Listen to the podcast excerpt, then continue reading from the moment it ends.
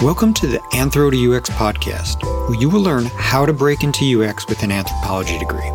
Through conversations with leading anthropologists working in user experience, you will learn firsthand how others made the transition, what they learned along the way, and what they would do differently.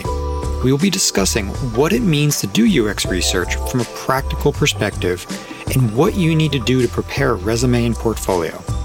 I'm your host, Matt Artz, business anthropologist specializing in design anthropology and working at the intersection of product management, user experience, and business strategy. Let's get started. Hi, everyone. Welcome back. I'm Matt Artz of Anthro to UX. Today I'm here with Anna Pachon. Anna is a senior experience researcher at Facebook on the Integrity team.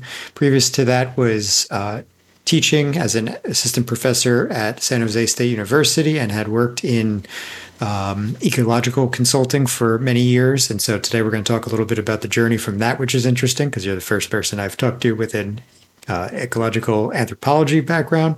So we'll touch a little bit on that and how you managed to uh, now end up in UX, which is kind of interesting. And we'll, of course, talk a little bit about your work at Facebook. Um, so, Anna, thanks for coming on. Would you start by just letting everybody know um, a little bit about your background in anthropology, how you came to anthropology, you know, why ecological anthropology? Yeah, Matt, thank you so much for having me. It's great to, to be with everybody here. Um, so I, I, always think about people who go into anthropology, it's innate in, in, us. We're, we're the people who want to explore the world. We're interested in everything around us. When I was 16, I moved to Spain, did an exchange program for a year because I just had to see something new. And so I, I just feel as though it's always been in me to want to explore what's out there, the different people, different environments, um, different different ways of life, and and I couldn't help myself. It just was the most natural fit. So in college, I majored in anthropology um, and Spanish double major, and um, and I, I I fell in love with the sort of diversity of ways in which we can practice the discipline and think about questions within it. It's great for people with low attention spans um, and those of us who like diversity in our lives. Um, there's no one track that you need to get on. There's always sort of something new that you can ask and a new direction that you can take this discipline in. I mean, the study of humans, past, present, and future, it doesn't get bigger than that. It's kind of anything goes. And, and that's great for people who are just sort of incessantly curious. Yeah, no, for sure. Yeah, thanks. Um, you know, I f- find your comment interesting because I've it's sort of like consulting, which I've always worked in and have always enjoyed consulting because you get to touch everything. So between anthropology and consulting, it's like basically perpetually can't make up my mind, you know. Exactly.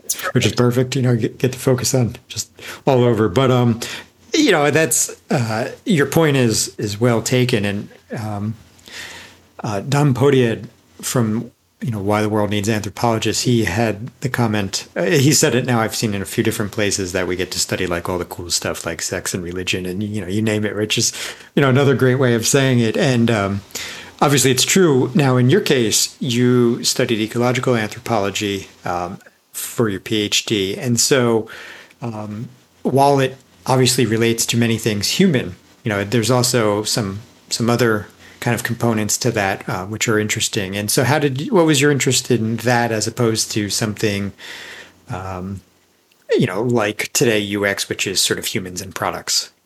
Yeah, absolutely.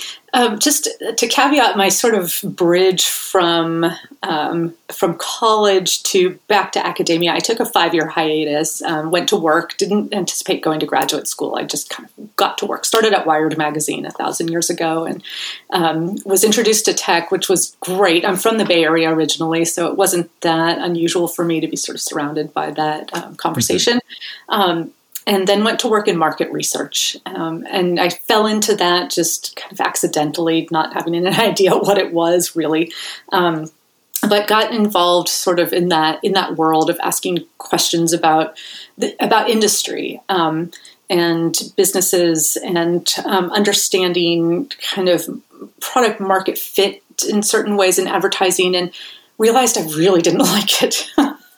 Um, it just wasn't for me at the time. My curiosity was getting the better of me, and I felt kind of stuck. And so I went back to school thinking I'm not sure what I'm going to do with this degree, but at least I'll come out on the other side with a degree and some more experience. So I went to get a master's degree in Washington State. Um, and that's where I kind of fell in love with the connection that people had with their natural environment, with the indigenous people of the Northwest Coast. I did some kayak um, guiding there and sea kayak guiding and met a lot of the native communities. And there was something about that intense connection with the natural environment to me. This this environment here in Seattle and Washington is spectacular and powerful, and the relationship that people have with the land here and with the coast and the ocean and the resources. And when they spoke about the disappearing resources and sort of their struggle to maintain cultural identity in light in, in the face of losing these resources and the struggles that they're having to sort of reconcile not not having access to certain um, um, environments or resources that are a part of that environment, like salmon, for example, uh, and having and trying to maintain their cultural their their traditions and their identity the, the, the, questions to me just exploded. It was uh, there was something very powerful in that moment that made me want to think about how humans de- interacted with their natural environment, how they changed their natural environment and depended on the resources in the natural environment. So it was just a logical next step to go into a PhD program that had that exclusive focus, which is what they do at the University of Georgia, where I got my PhD. So it was a program in ecological anthropology that integrated a lot of Eugene Odum's work because he was a professor there in the Department of Ecology, founded the Eco- ecology department and um, so a lot of overlap between this sort of looking at um, it, looking at human environmental interactions borrowing a lot from the discipline of ecology such as the notion of resilience and panarchy and hierarchies of nested interactive and interrelated systems and, and how they interrelate and, and thinking about humans can become resilient just like an ecosystem a natural ecosystem can Really interesting. So on that point, um, obviously, you know, we've just kind of come out of the heat wave up there. There's, you know, lots of changes that are happening in the environment. I'm just curious, you know, even if it's, um, you know, more of just an observation than than uh, any kind of like quantified data backing it up. Have you noticed much of a difference in the environment since you first went up to the Pacific Northwest to now? Boy, have I ever!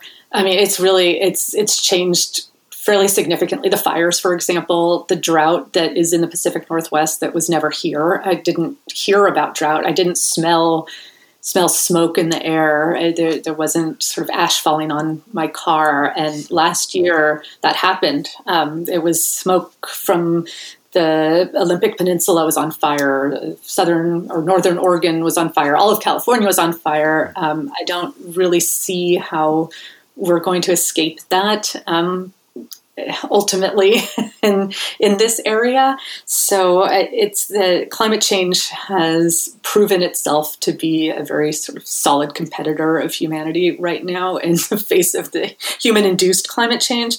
So. Um, I think that only makes these questions a lot more prescient that we have to be thinking about how we depend on the resources that we have and how we can sustain them. And technology is not always the fix. Yeah. You can look at Malthus and sort of talk about war, famine, and disease, and how we're looking at the ways in which humans are sort of exceeding the carrying capacity of the planet. And the argument to that has always been that. Um, that uh, that we have technology can fix it, and we can sort of fashion some something to create more water. We can desalinate. It's true, but is that scalable? And so, a lot of the questions that I ask myself and have been asking in my career as an ecological anthropologist translate pretty well to the work I'm doing now. Scalability, that's a buzzword in the industry that, that, we hear a lot, um, but also human adaptation to technology. And it sort of brings me back to my very first job when I graduated from college at Wired Magazine. And it was when the internet was nascent, it was just a thing. And I used to tell my students this. I I worked at Wired Magazine when there were 24 employees, and we had one email account to share, and it was Hotmail. at Wired. It just. A student once in the classroom said, How old are you? I don't know, hundreds. But um, it's it, it, goes back to how humans are adapting to their environment, whatever that environment happens to be. And you can look at that as a physical environment or a natural environment, a built environment, and in this case, where I work now, a technological environment. So, what are those adaptations that people are making, and how do we either get ahead of those or think about the ways in which people are going to need these technology products? Either in a social network um, kind of capacity or some of the hardware that Facebook's exploring right now. What does that look like? And what does adoption look like? How do we become sort of more integrated into these spaces? And what do, do we need to get rid of? We might not need what we have currently. And how do we adapt that as human culture adapts to these products and also what good can we do with that? How do we maintain resilience in our species? How do we sort of keep ourselves going and maintaining uh, the the way in which we live by not altering it too fundamentally and too quickly with the introduction of new products? So i see a lot of overlap actually in that adaptive process to changing dynamics of technology. It's just not in the sort of ecological sense of the natural environment right now. But, you know, the innovation of tech and adoption and even our perspectives, cultural perspectives of, you know, of science and say today information technology and like the role of engineering. Obviously that that changes across groups. And so I'd be curious before we get to like, you know, your pivot to Facebook, just to stay on this point real quick. I'm wondering if you've learned anything from when you were working with indigenous peoples of the area and you know in comparison to you know what you see in like say the tech culture and you know are there any strategies that have seemed to work better in terms of sure. technology adoption or resilience or even you know um, just uh, you know potentially not adopting or, or not taking on a certain mindset about how technology might be the solution yeah, and that's a great question because even in the development sector, they always look at how do we get people to adopt this new technology because it might be that it's helpful. It might be a new, like in the case of the Green Revolution, a new strain of rice that's more productive. Um, how do we get people to adopt that or maybe water conservation? And it's always from the bottom up. It's never from the top down. It has to arise organically. So at Facebook, sometimes we look at what people are doing organically already on the platform, like are they forming new communities? Or the marketplace is a great example of that. People were doing it and sort of buying and selling stuff. And then Facebook says, well, let's formalize this because people want this to be happening on the platform. We can make that happen. So it has to be an organic and largely collaborative or at least something that people want rather than imposed on them saying oh you're going to use this marketplace to buy and sell your stuff now instead of whatever else you're doing because it, it doesn't work. You're not going to have adoption. It needs to be a behavior that people are already integrated in and that is culturally appropriate to what, whatever the system happens to be. Is it culturally appropriate to Facebook, the platform, or is it country specific? How does it how does it um, work within sort of the dynamics of cross cultural interactions?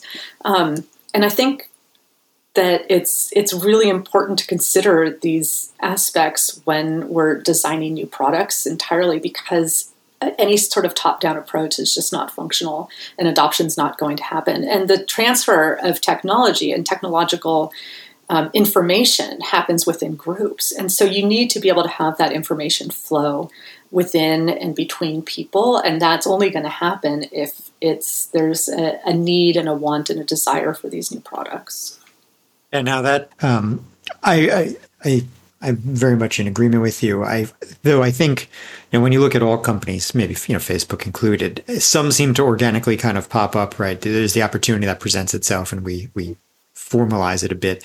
Others are sometimes still pushed kind of top down, and sometimes successful, sometimes not. Um, VR is one that jumps out, you know, because I know Facebook's very interested in it.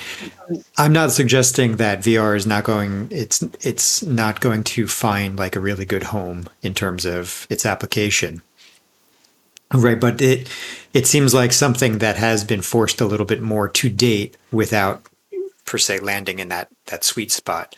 Um, and you know, I'm just wondering, and again, we do got to sort of get back to your journey into Facebook, but I'm curious, you know, if I'm not sure if you've worked on, you know, a tech like that there, um, but have you seen anything in the course uh, where there is sort of like a top down approach that has ever worked? And what were the sort of factors that helped maybe convince people to adopt, if you will?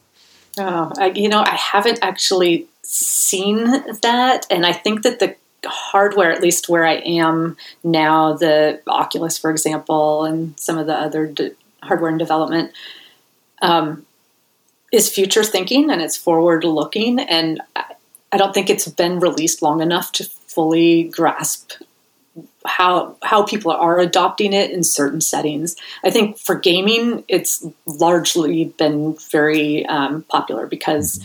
it just allows a new dimension into gaming, and some of the elements of of that experience that people want are are present in that AR VR headset. It's fun. It allows a new dimension. It creates some different opportunities for collaborative gaming that you obviously don't have in a two dimensional world. Um, some of the new stuff I can't say because it hasn't been released yet. And I, what I do know, and having worked on some foresight projects at Facebook, is that it's not sort of something, an idea that comes from out of the blue and somebody says, okay, we got this idea, we're just going to build this and make it and, and let's go. Um, it comes with a lot of sort of ecosystemic thinking about sort of what are the social and technological and economic and political issues that are going on in the world and how do those coalesce and sort of to manifest what the products are that we're going to need. Um, i did a really interesting project looking at sort of e- the e-commerce space um, at facebook and looking at all of those dimensions of sort of the ecosystem outside of Facebook, outside of just the population using Facebook, but what's what's happening in the world politically? How is that going to impact maybe supply chains? Um, how is that going to impact laws and regulations about e-commerce and the global transfer of goods?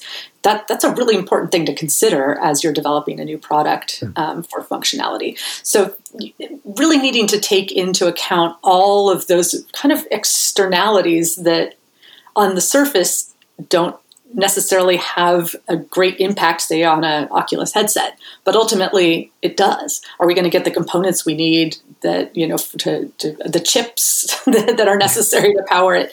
Um, and we all know that that's a problem right now in the world of chip manufacturing. Um, so it's it, it's actually a, a, much bigger picture um, than it is about you know some people in a room sort of saying, "Hey, this is cool. I'm into this. Let, let's make this." It's it's kind of more more larger scale and forward looking um, about what how can we meet the demands of what people are interested in now and possibly into the future. So there's a little bit of of soothsaying, you know, of what of divination of maybe this is what they're going to want, but it's based on all of these factors that are sort of burning that engine um, to to make something happen in the future. So it's uh, it's a little bit of hypothesizing, but based on a lot of fact and a lot of understanding of the world.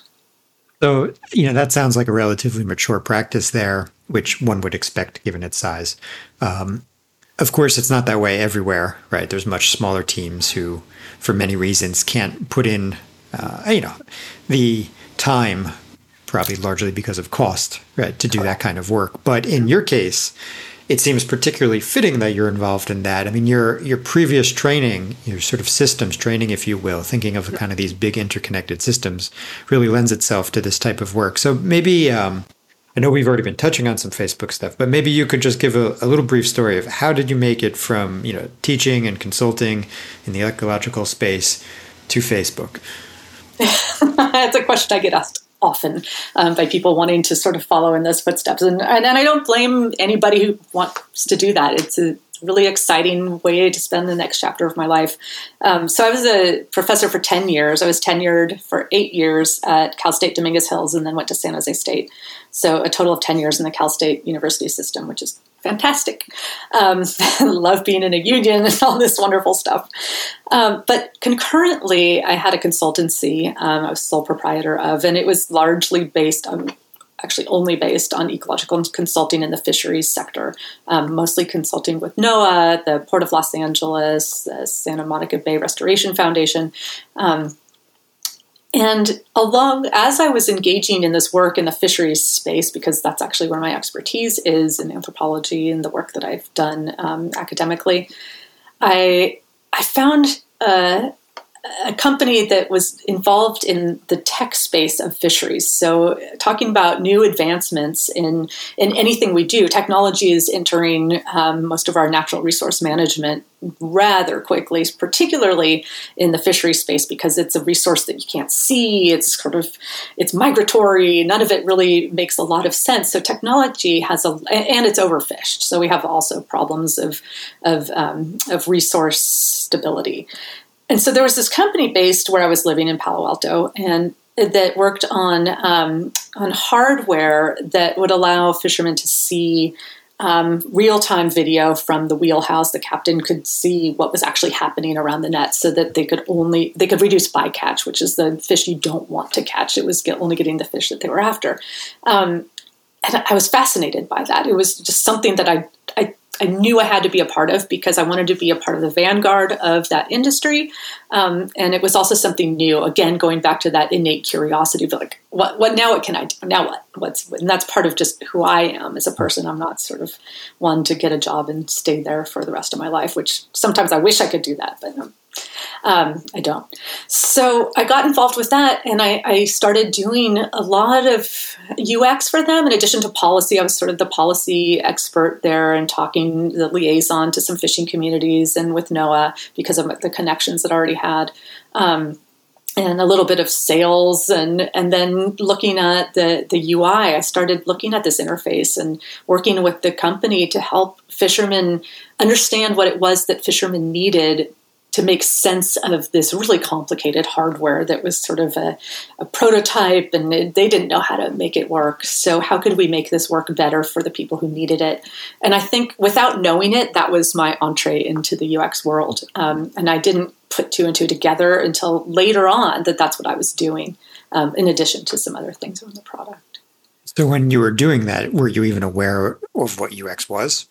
No, um, I, I, really I, would heard of it peripherally. Um, I knew I had a lot of students at San Jose State in the master's program who wanted to get into that, and I felt terrible. It's, it's particularly in retrospect that I couldn't help them because I didn't know what it was. I was teaching them policy and other other other things in the world that you can do with a master's in anthropology um, rather than UX. So I uh, no, I didn't I didn't know what it was, but I, now now that I work at Facebook in the UX realm, I actually can see that that's what I was doing, and so it really helped me be able to speak to some of the processes when I got into the interview, um, and. I have to back up a little bit because I, so I had this consultancy. I got involved with this company called Smart Catch, really innovative company making this um, hardware for fisheries, and I was at a point, a juncture after a decade of being a professor, where I felt that something had to give. It was getting a little redundant for me. I didn't have any new questions to ask in my in my particular field. I would go to the conferences, and it seemed as though people were saying the same thing over and over again. And honestly, the thought of teaching Anthro 100 again for another decade or longer was just kind of a I loved it. There were moments of teaching that that I will never forget, and I repeat stories of these light bulb moments that would go off in students' heads, and that was the most gratifying thing. But I was getting, I think I was getting a little bored, um, and so I was thinking, well, what can, what can I, what on earth can I do? What, and the economy was kind of bad, and um, but I quit anyway, and I got um, a position at a global uh, human centered design consulting firm called Insitum that's recently been acquired by Fjord and Accenture. Um, and they made me the director of research, and I became um, just sort of overnight needing to get involved um, and the steep learning curve of human centered design and not so much UX again, but it's more that like, design thinking of helping companies understand complex processes and develop products out of that.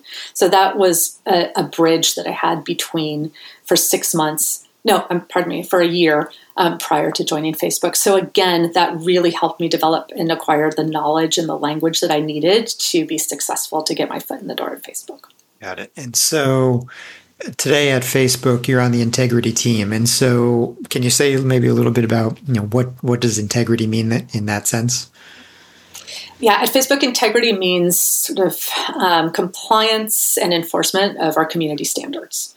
Um, and it is a very, very important sort of core um, team to the responsible development um, of products and also the continued enforcement of um, keeping bad actors off of the platform and off of um, of and people free from harm on the platform, including scams and and other activity that are harmful to individuals and society. And so that's what we work on. I'm on the business side of integrity. We have two different integrity teams. One is central integrity that deals with kind of everything Facebook, of groups and and pages and profiles and creators and Instagram and all these things. And the business side's a lot smaller. It's the ads and commerce side of integrity. So looking at we we have a political advertising team, um, which I'm not involved in. I'm much more largely involved in the commerce side. So how do we keep commerce safe for consumers? Um, what does it look like from both sort of a user interface standpoint, but also behind the scenes? How do people interact with our policies? Do people understand our policies? Um, do they have a pleasant experience on the platform? And if not, why? And how can we remedy that? And basically keeping all the bad people off and trying to get ahead of them um, constantly to learn the tactics so I was just, um, I just actually had this conversation with a previous episode I, I recorded, but the conversation of um, privacy came up, and particularly the conversation of even like just policies, privacy policies. You know, and there's, um, you know, the terms, if you will, broadly speaking, is one of those things that it seems like from the literature and from my own research, many people do not read. I think we've all had our own experience of just sort of clicking the, you know, the, the clicking on the, you know, to accept.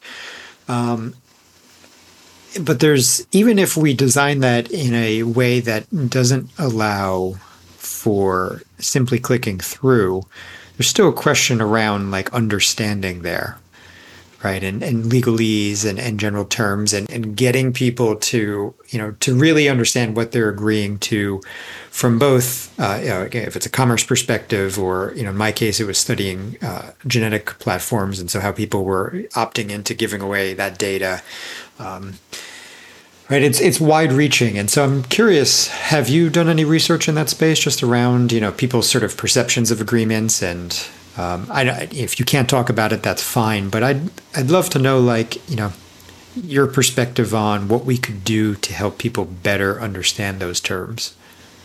It's that's funny. I'm actually embarking on a study this week on that subject. Um, I can't talk about it anymore, but yes, that exact topic.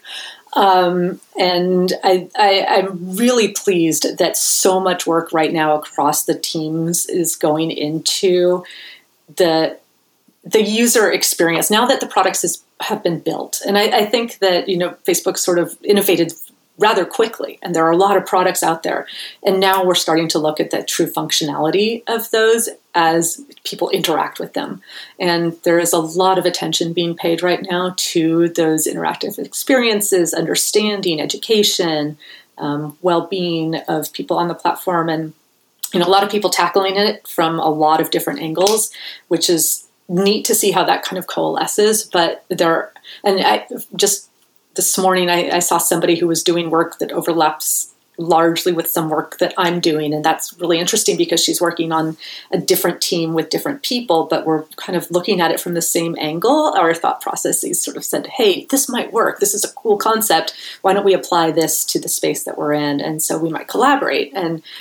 Um, so there there is a lot of attention being paid right now to those kind of user facing experiences about how do we how do we make this better? Because i mean we want people to enjoy the experience. Like come back come back use use the tool. It's good. And if it's not a good tool if it's not a good experience we're going to lose people. So let's make it the best it can be. And the attention to that is just really kind of remarkable to see on so many different teams. But one thing that i do really love about facebook is the ability to just have this massive research community so many people with amazing diversity of backgrounds who all are sort of in this UX space that come from academia, that come from design, that come from other other types of backgrounds, even engineering, um, market research and you see somebody because it's a really it's it's a social network within a social network the way that we interact. Um, we have we work on workplace. Mm-hmm. and so it's people do, there's posts all day. I mean sometimes it's like overload of information but you read people's posts and their writings and their materials and you see their decks and their presentations. And it's I mean, it's fascinating. And to see how maybe you can work with them, or if you're bored of your team, you actually can apply to go to a different one. And so I went from marketplace to business integrity. If I wanted to, I could try to go to Oculus. And, you know, and that is for somebody like me, the short attention span is wonderful because if I get bored of the integrity space or find that it's not really fulfilling or I'm not challenging myself enough, I can go somewhere else and stay within the company, and that's an exciting um, prospect. Yeah, sure.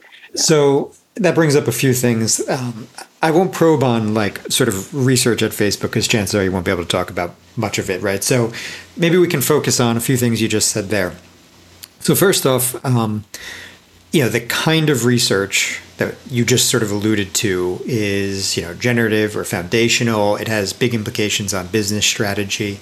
And so increasingly I'm trying to talk about how does, you know, our work as anthropologists, but you know, those in the, the sort of bigger, broader UX space contribute to other things besides, you know, usability and really help sort of tease that out. Um, so strategy is a key one for me. You know, I, I, come from a business background. I've always worked in this space, consider it sort of very part and parcel to the work that I do. Um, so I'd love to hear maybe, again, not specifically maybe talking about like not recommendations or anything like that at Facebook per se, but how do you see your role, you know, interfacing, um, you know, with the business teams from a strategic perspective, and what do you think our contribution there can be? Yeah, and, and there's so many people at, at Facebook that come again from these in the research in the research realm that come from backgrounds that are quite extraordinary. Actually, sometimes like, wow, I'm in this company. It's a little bit intimidating on occasion. Um, and given that, it can be a bit challenging to only do the tactical work because that's simple. It's not that it's unnecessary and not really important because, again, if the interface isn't good, if people aren't having a good physical experience with the product, they're not going to come back, they're not going to use it. So I understand the severity of how, of, of, just how important tactical research is. But it's also really fun to t- go in different directions when you're informing product, and that can be at the strategic level. And so, oftentimes, what we're allowed to do and we're encouraged to do is to think strategically. And so that's where the curiosity comes in of asking questions. And sometimes that naivete in a space is wonderful. As anthropologists, we know this that we go into a field site very ignorant of that field site to some degree. And it helps us have that etic experience of that objectivity of how do we ask the scientific questions? Why are they doing that? And then we can get at why they're doing that. The EMIC experience comes later, that insider's perspective. We want to get that too, but to to get there, first you have to have that objectivity. And that's really how I feel constantly in this space. And so I ask questions that other people aren't asking because they're looking at it maybe on my cross functional team. You have a project manager and you have engineers and you have designers, and they all have their own backgrounds and their training that leads them to look at a product in a certain way. I look at it in different ways with my holistic understanding of how humans engage with with products or with an environment. And so I've had a lot of fortune actually by sort of my curiosity bringing forth questions that other people weren't asking that then I could go and explore. And sometimes that foundational or strategic uh, or foundational research that leads into strategy comes from secondary research. Oftentimes it's not going out and talking to people. In my experience in integrity, I've done a lot of external literature reviews and talking to experts in the field and synthesizing that information. And recently on my team, I did that. I, I was just curious about a subject area. I did some research. I broke it into two parts, two components of this particular area, and ultimately ended up in an experiment launching because I identified a way of looking at this problem space that no one else had conceptualized before. And that's a strategic um, that strategic impact on on this team and because I sort of looked at a different angle of the same question simply because of my background and my training. Now, you know, you referred to some of the research as tactical, kind of like, you know, usability. I think it's what many, probably many people think of when they're coming into UX because it's sort of like, you know, the glossy uh, thing that everybody can kind of point to on the internet. But there is really all this, you know, this whole other layer that sort of sits behind there, especially in mature teams, large organizations, you know, organizations with budget and time um, to do that kind of, you know, future thinking type research. And so, for anybody who is really interested in doing more of what you do, which I think a lot of people are, right? A lot of people are very much want to do that kind of work. Yeah. Sometimes as you're coming in, you need to start maybe at a junior level. But for those who want to kind of progress maybe along a path from junior to senior, or for those who are maybe mid career and looking to make a switch, what would you recommend, um, you know, anybody think about in order to kind of better prepare themselves for that type of work in a tech company?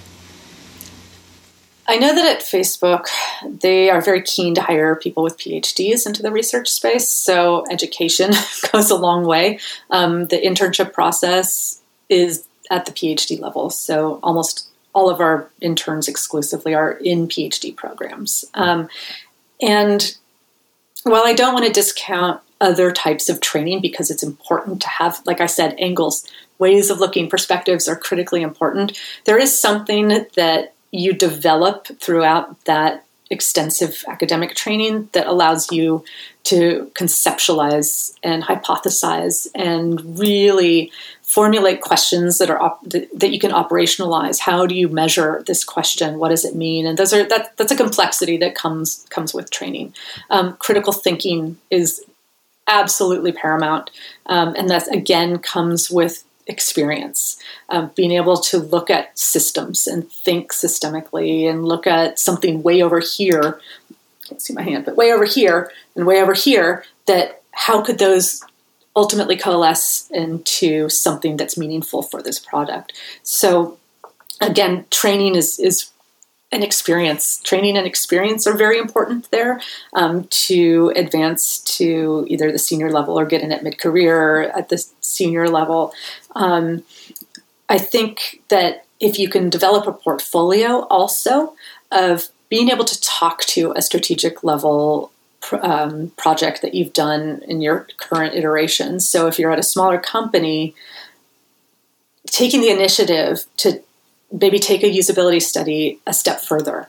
If you are left with a question after you do that about there's still a why behind it, if there's still something about why are people not doing that or why are they doing this or why is something happening over here and it's not happening over here, pursue that. Then you'll have your strategy. Then you'll have something that's a layer beneath the superficial of the actual interface that you can talk to about the why behind people are or are not doing something with, in their relationship with that product. and, and that's strategy level. I also wanted to come back to the comment you had. So you talked about how, you know, a colleague who was in another team was researching something in a very similar space.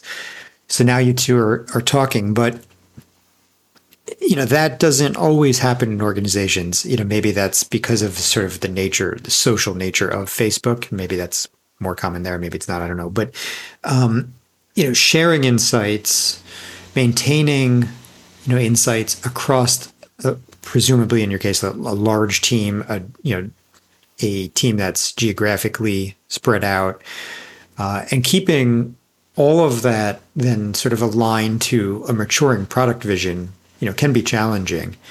And so, can you speak to anything that maybe you're all doing to kind of keep some continuity between you know a large team whether that's systematized or not or if it's just something more sort of human than you know a rigid system but you know, I'd love it's something I frequently ask people um, mm. you know and especially in your case where the team is large and and and spread out it's you know it seems really needed right and uh, more so than a small startup. And so I'd love to hear if you have any thoughts on how to solve that problem because it comes up frequently. Yeah, and absolutely, and I have those same thoughts internally. Um, it's it's so big and it grows so it grows so fast that it's we're catching up a little bit even with internal sort of organization with regard to the information we have. We have a research library now, and so you can go in and it's sort of like going into JSTOR and typing in some keywords, and you can find what other people have done. That's mostly functional. Sometimes people will type in there's a, a, group within Workplace that's who is the researcher for is the title of the, the group. and so you can go in there and say, hey, who's working on this? And what's remarkable at this company, I mean, truly remarkable, is the collaborative, collegial, friendly, helpful nature of everybody at this company. I've never been met with anybody who said, I'm not telling you, or I'm possessive, or my space back off everybody wants to work with everybody else. And I mean, it's just bizarre, especially coming from academia, where it is very sort of a zero sum game. Here it's not. Um, and it's just, it makes, it just like, it blows my mind all the time when I see that happening with me or with others. That all said, it really comes down to the individual. When I started here, I was told that success is about who you know, and that's who you know internally. And it's I mean, it's the social network at work. It's it's how you socialize your own work. Do you keep it to yourself or do you like splash it on every group possible and do readouts and talk to people? My my success to date has largely rested on my sort of aggressiveness in meeting new people and saying hey i want to work on this and setting up meetings with with people with xfn with program managers with lawyers with policy people um, driving pros, uh, projects that i'm interested in and sort of nagging but in a in a nice way but making sure that it doesn't sort of fall off because people have other priorities um, and making those connections so that people know my name they know my expertise and they will come to me as a result of knowing who I am. I mean, it's just like networking in the real world, but in this sort of large space because there are so many different teams, there are so many time zones and people. And every day I uncover a new team that I didn't even know existed in the space of integrity that has nothing to do with research, but it has everything to do with research because they're working on the same projects that I am. So, is it working with lawyers or the ops or investigations or you know all of those people we need to come together. And so it's being aggressive and not shy. Shyness is the worst thing you could have in a career anywhere. And even if you are shy don't be because the worst thing anyone will say is no or they're going to ignore you. That's not a problem. That will just roll off your back. Like that's not offensive you know? Get yourself out there. Send a resume out.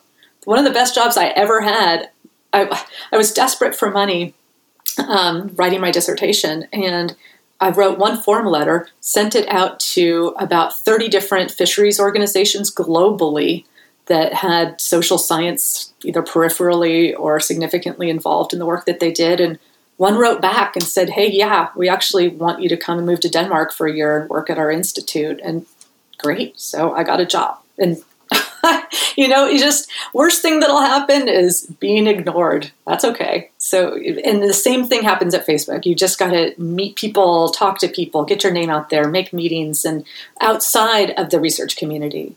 It's really, really important because research doesn't go very far if you don't have the support of people who are calling the shots of your uh, product managers, of engineers, of engineering managers, of other people who are highly influential on the team that you're working with. And um, if you want to have people respect the work that you do, you need to establish relationships. It's a great point because frequently, so on the podcast, we have talked about the need to shop the the you know the insights and, and sort of recommendations around.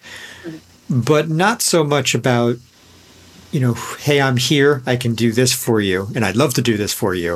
Um, uh-huh. So that's a different perspective that is, I think, interesting, especially in a large organization where um, there are potentially people who don't realize the value of research, don't know who you are, et cetera, right? And um, so I think that's that's a great recommendation for anybody that falls in that space. Now, of course, if you're in a smaller organization, that's a little easier. Um, but it's uh, nonetheless, I think, fair, and it's not all that different than uh, many of us have experienced in anthropology at large, right? Because we're still, yes. we've always been having to tell people kind of what we do and who we are and why we should be involved. so why should hire us in business? Yeah, yeah. It, it, shouldn't come as a surprise or or, or new, you know, a new uh, task or anything, but so, can you also talk a little bit about the type of research uh, you're doing? I mean, I know, I know we've said sort of foundational, but what does that really look like from a methodological perspective? Yeah, and I do a little bit of everything. I mean, there's tactical work in there that I throw in some usability. Um, I'm on a new team that is all about a specific product, and we have to understand how our, it's a it's an internal product. And so how are the users interacting with that? Because if they don't understand it then it's going to fail and it's not going to be functional. And it's really actually important work and it's kind of exciting to see how they're interacting and understanding the material in there. So i do do that. Um, the foundational work i do um, and, and, and I'm in a unique space. I, I, really have an atypical space that I've carved out for myself at Facebook currently.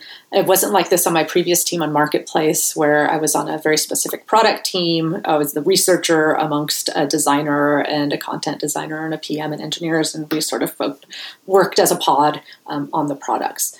But even then, I did foundational research. So while there was a lot of usability to be done because it was a new product in development, um, I my brain d- goes always a little astray. There's always something that I'm thinking of. So for just for example, how I get that foundational research going is um, I I saw a report that the people using the product weren't the people we really thought they were like in the world at large. Um, we were sort of designing it for one group of people, and yet there was this sort of segment of society that was being left out um, or not catered to in the way that it should be. And I, I found that to be really interesting because of the statistics that I read. And so I decided to deep dive into that one segment of society. Like, what are their needs here in this space? Sorry, I heard something outside. Um, what startled me? Um, what what it, what is it that they need? What are their concerns? How would they prefer to interact with this product versus who we're traditionally building it for?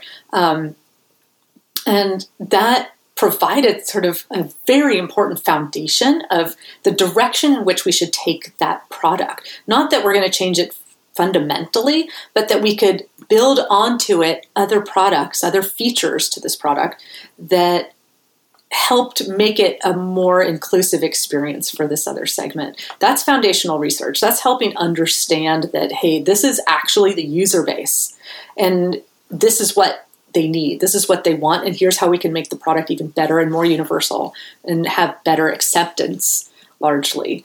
Um, other foundational work I'm doing is I'm finding spaces now that is are interesting to me.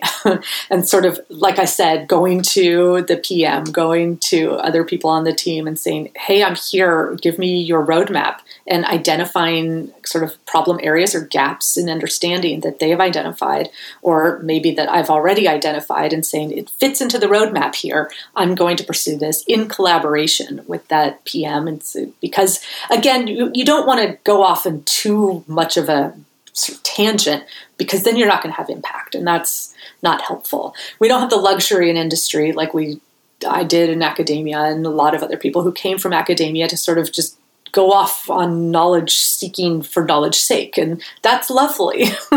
You could write an article get it published and no one will ever read it and nobody cares as long as it gets published. But here you got to publish something and people have to act on it it, that's the impact is that you got to move a needle somehow. So if you just sort of go off on your own direction, you're not going to be successful. And that's why I talk about the need for that kind of networking. um, and collaboration and getting people on board, whether or not it's your direct product team or if you're like me and you're working sort of across multiple teams where you're identifying problems, that you get the right people in your corner who are going to support the work that you're doing and that it's aligned with the work that they're doing as well so that you're looking at their roadmap and working in their priority spaces because if it's not a priority again it won't get acted upon and you won't have the impact. Do you find that there's anything uh, so assuming you're aligned with the roadmap do you find that there is any best way well let me say this. So assuming you're aligned with the roadmap and assuming you're doing an adequate job of sort of you know uh, shopping those findings around those recommendations around do you feel that there's anything that you've learned that helps you you know just get buy-in beyond those those measures? Anything that has been particularly impactful in a large organization? And buy-in has to come from the beginning um, too. So it's not about the shopping around the recommendations but again it's about getting people to say yes we need this. So sometimes they don't realize it might not be on the roadmap. It might be an idea that i had that i found that that sort of came to me from the way that I'm thinking, and it wasn't necessarily obvious to the product team to put it on the roadmap. So I would go and talk with the product team or the PM, the project manager, and possibly an engineer or a data scientist or somebody else, and write a prospectus, a one pager, and shop it around and not around to like multiple teams because not everybody's going to be interested in very specific team information.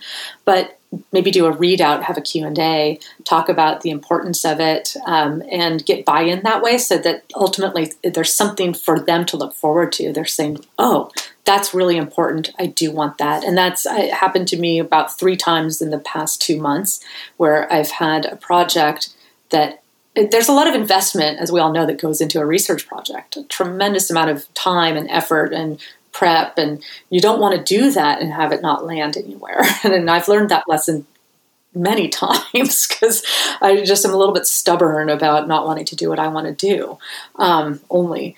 So I've I've learned to to get that buy-in, and so recently the the project about policy and understanding that we discussed superficially um, is one in which I, I, shopped it around to multiple people to make sure that there was buy-in from everybody across all of the cross XFN, all of the partners that were involved in this space, um, just to make sure we were doing the right thing in the right way, and that there was there was buy-in. And then I went to another team that was somewhat peripheral and said, "Hey, I'm doing this. Is this interesting to you? Are these countries appropriate? Um, are these the subject areas we should be focusing on? What do you think?" And when people and we all feel this way having ownership over something makes you want to be a part of it makes you want to protect it or act on it. Um, the same thing goes for the environment. You know if we want people to protect the oceans they have to have been there to have seen the ocean, to see how beautiful it can be, and see the devastation that occurs with with pollution, and to feel a sense of pride when it's clean. Well, that's the same thing. Again, I'm translating my experience in ecological anthropology to this space, but having that ownership over your project, and ownership isn't them telling you what to do; it's feeling like they contributed and they had the ability, the opportunity to provide some feedback to your discussion guide, your project plan whatever it is and and then it gets even more buy-in that way. And then of course after the fact then you go and do your readouts to multiple teams. Yeah a few people on the podcast have said almost make it feel like it's their idea.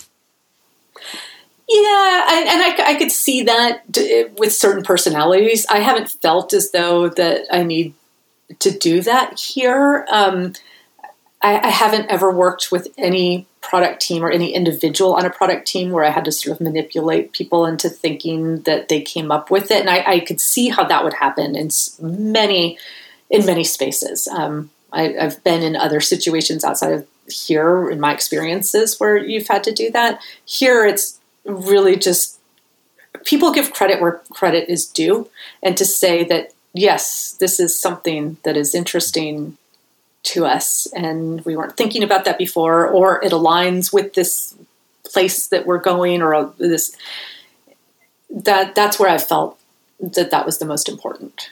Yeah which sounds refreshing. So yeah. um, one question for you maybe kind of and then we'll uh, sort of work to wrap up, you know, given your your past, all the work that you've done, the yeah, success you've had in the academic space first, you know, both in terms of your own research, your your previous consulting, you know, teaching, and now being at Facebook, and the level of rigor you bring to your work.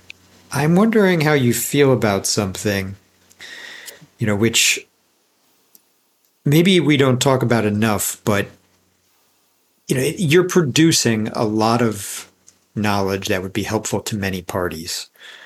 Uh, of course, it's oftentimes held internally because it becomes intellectual property that can create sustainable advantage.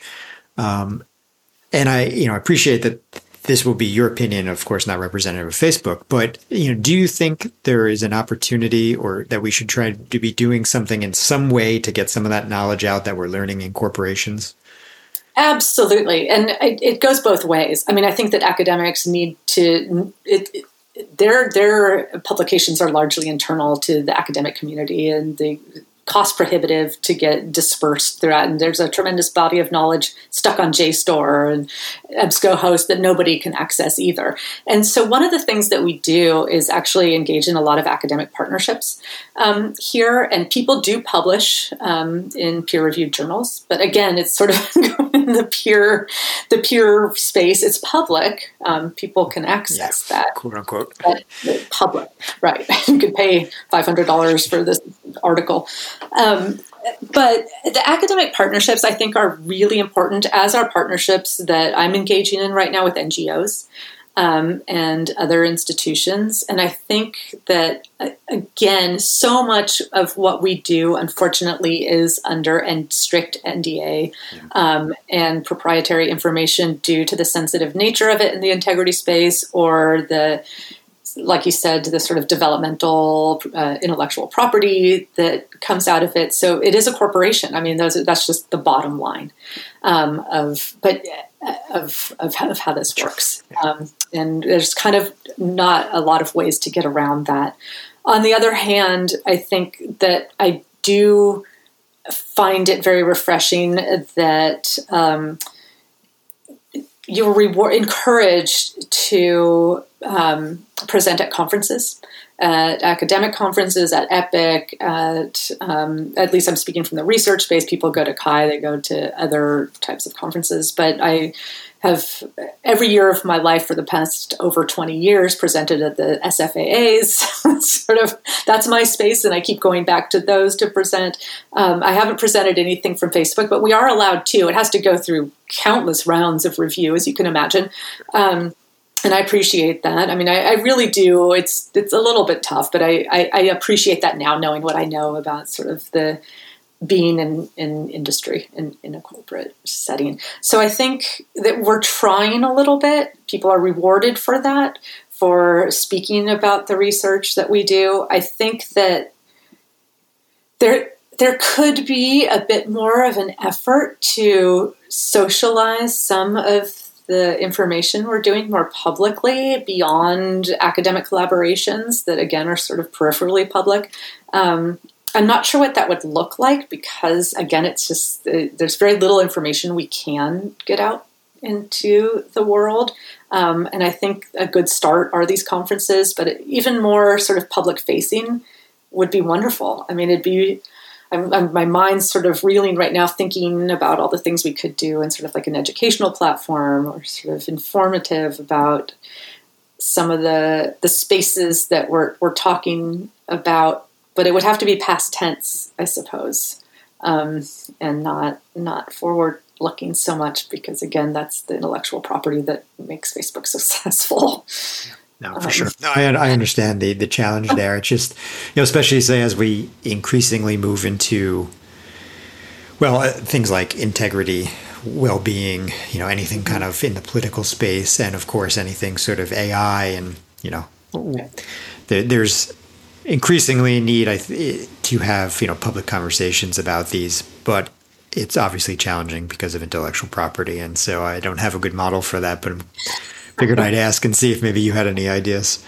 Um, I, I, wish I did, and I just every time I think of one, I shoot it down in my head because it's just nope, nope, can't do that. No, that's not going to work. So, I would love for it to be a more public facing dialogue because you're absolutely right that there is a lot of sort of fantastic, innovative information coming out of this space on the issues of privacy and integrity and innovation and AR VR. But you know, they'll they'll get out there in the form of the product um, being as good as it can be. I and guess that, that's the way we can manifest it. Great. Well, um, so I appreciate your time, uh, Anna. Where can everybody find you?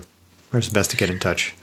Uh, let's see. Um, uh, my email address would that be helpful? Whatever you want. I mean, well, LinkedIn or whatever you think is is convenient. Um, yeah, LinkedIn. Um, and my name is Anna A N A, and my last name is P I T C H O N. Um, happy to talk to anybody and everybody. Not that I have a lot of of, of positive of, of help um, that I can provide. But you know, if you're interested in having a conversation just about my experience or your experience, and maybe brainstorming, um, I'm happy to happy to engage. Great, thanks for that. Appreciate it. And um, so I enjoyed our conversation. It's always, uh, know, as somebody who works in the startup space, I always love hearing about the inner workings of large organizations. So thanks for sharing what you could. So, yeah. uh, thanks. Appreciate it. Take care. Thanks so much for having me, Matt. Wonderful speaking with you. Thank you all for listening to the Anthro to UX podcast. To learn everything you need to break into UX, visit anthro2ux.com. There you will find all the podcast episodes and career coaching resources. Please like, share, and subscribe. See you next time.